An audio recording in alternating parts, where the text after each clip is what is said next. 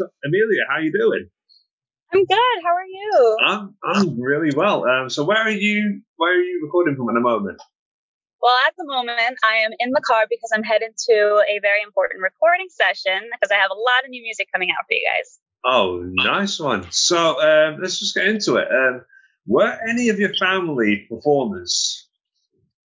So, music has always been a really, really big part of my family, and we all love it. And we all took um, a lot of music lessons, and we all learned how to play different instruments when we were kids. Mm. But I am, my brother and I are the first actual performers in our family. That's cool. So what kind of instruments did you learn? Well, when I was little uh, in school, I learned the flute, which I absolutely loved. And then I started learning piano and guitar, and I'm Mm. still trying to learn those. I'm not perfect at it yet. That's all right. I think um, in England it's just mandatory to learn the, to at least attempt the flute in when you're Really? like yeah. I think I haven't met a person who at five years old wasn't forced a flute in their mouth like when by one of their school teachers. But that yeah, it was over another day. Um, so when did you kind of get the bug for performing? Well, ever since I was little, I always loved the arts, acting and singing. It's Mm. always everything that I wanted to do, and I wanted to do it all the time. So I think it's always been something that I've enjoyed, but I didn't start taking it seriously and thinking about it as a career until about four years ago. That's when I Mm. started thinking, like, okay, I can do this for the rest of my life. I can make a living out of this. This can be Mm. my career. And then I started working towards that goal. Okay, sweet. That's that's really cool. Um, do you remember what it's do you remember what it's like? Just the feeling of getting through your first live performance. Oh my God. Um, so I'm a very chill and very relaxed, kind of go with the flow kind of person. But so, for example, the show will be scheduled, or the performance will be scheduled, or the movie for my Mm. filming day. And I will be completely fine all the days leading up to it, and even the morning of, and even getting to the location, I will be completely fine going over my lines or practicing my songs or my choreography, completely chilling. And then when I get to the venue, I set everything up and I'm still fine.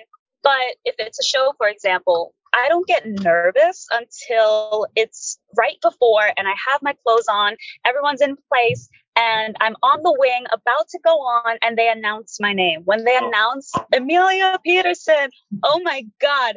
The nerves just come rushing in, and I have like a little panic attack, and I can't really breathe, and I'm just a little stiff.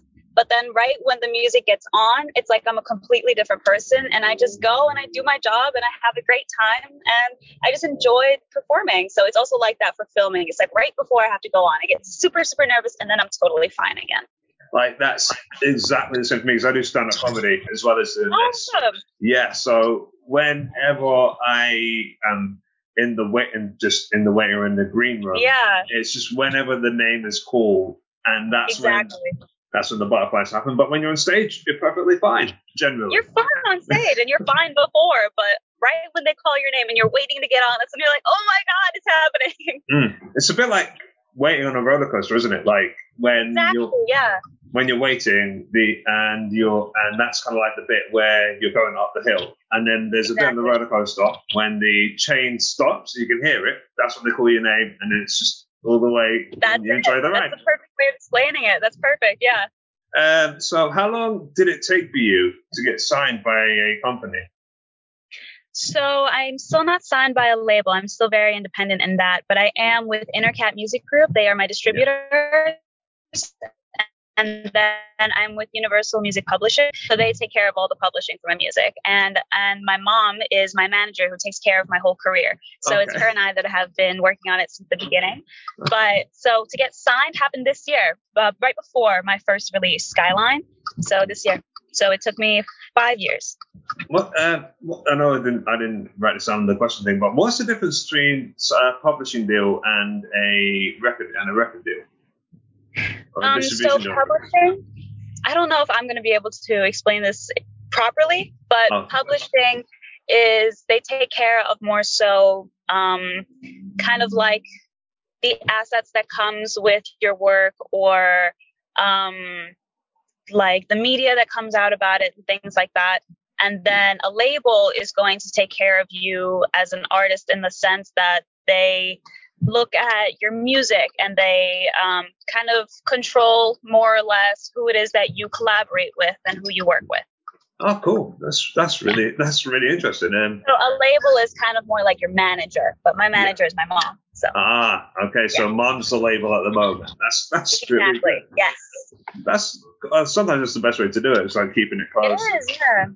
Keeping uh, it in the family, definitely. Exactly. Um, so, who are your musical instruments? Who are your musical influences? Musical influences. Um, I like a really wide variety, variety of music. Mm. So I love everything from Michael Jackson to Ariana Grande to oh, Justin Bieber to Ed Sheeran. So there's a bunch of variety in that. And Elton John is also phenomenal. So mm. I like a lot of different music. And I also come from a very diverse cultural background, which has also definitely influenced my music as well. So I kind of try to, in the pop genre that I sing, I try to play with it as much as I can and try to get into all the different corners of pop music and kind of create my own style in it with a lot of love genres. That's really cool. Um, did you hear? Did you see the Ariana Grande documentary? The one was on Netflix. It did. It was phenomenal. It, it was really interesting to see the behind the scenes of her because I've also done a tour, not on the grand scale of what she's done, but it was really interesting to see how the tours that I've done, there's a lot of things that are similar. And then, of course, there's also a lot of things that are different because I hmm. haven't done a world tour yet.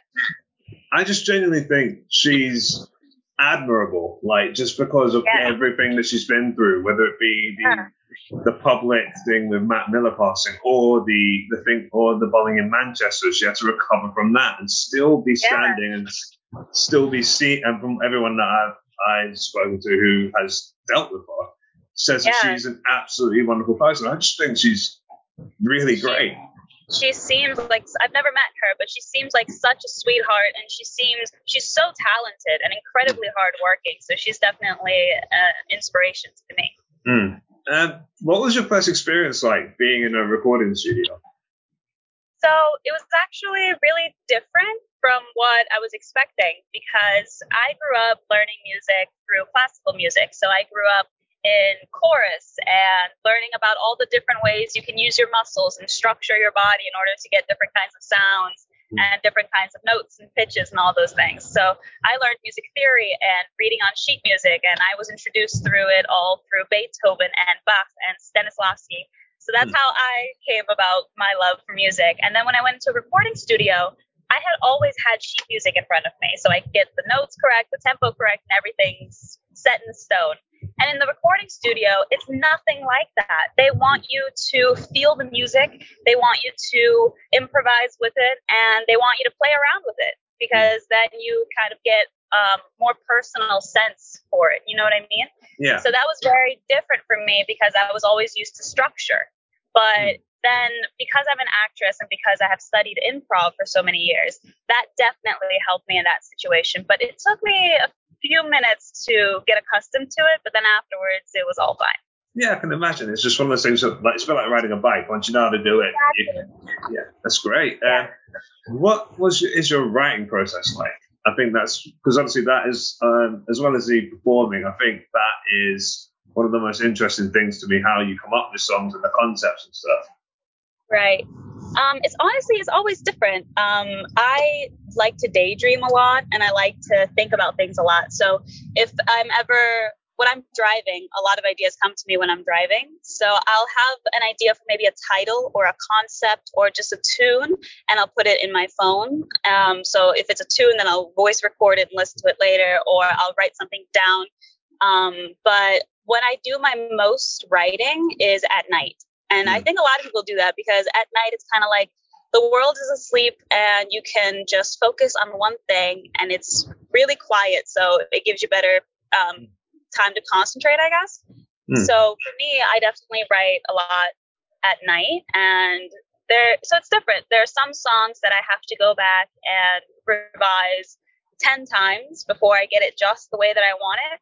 But then there's other songs, for example, I just wrote a song that took me two hours to write. And it was exactly what I wanted. And I thought it was great. And then I went and mm-hmm. recorded it and it was done. So it really depends on the song. That's that's a very insanely short time. That's that's really yeah, great. And I was very impressed. I, was, I just like started writing it down. I just wrote the whole thing down, and then there was a few things that I changed, and I was like, "This this is good. This looks good to me. That's that is a rare thing, though. You do realize Yeah, that it will never happen again. it only happened to me once, and I don't think it'll ever happen again. But uh-huh. Oh, but that's amazing. At least you've got the story. That's great. At least you've got the story. Guys, you made it through part one, so why don't you click up and go to part two for the rest of this conversation? See you there.